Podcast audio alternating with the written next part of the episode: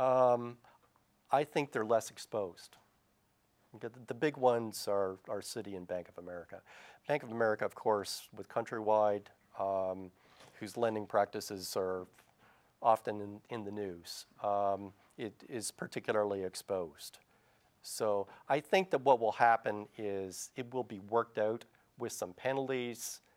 Um, at this point, I don't see any incentive um, of the government to to let any of these banks go under, given the policy that they've already pursued to effectively prop them up when they were about to go under.